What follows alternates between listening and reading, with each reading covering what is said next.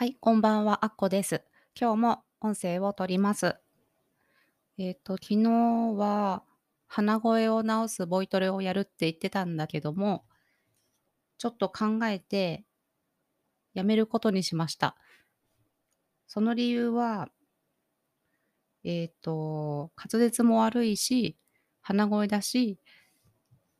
結構ダメなところが多くって、そういうところから直してると、いつまでもあの、届けたい音声が届けれないなってことに気づいて、今更だけど。なので、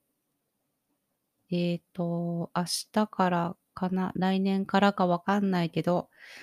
うん、あんまり音声を配信しながら、変なところは直しながらやっていきたいなって思ってます。で、今日は、私はマイクを手持ちじゃなくってアームをつけました。このアームなんですけど、実は何ヶ月か前に買っていて、で、すぐに音声取りをしようって思ったんですね。マイクとアームを買ってたんだけど、あ、ポップフィルターもついてるやつを買ったんだけど、なかなか勇気が出なくてできなかったことです。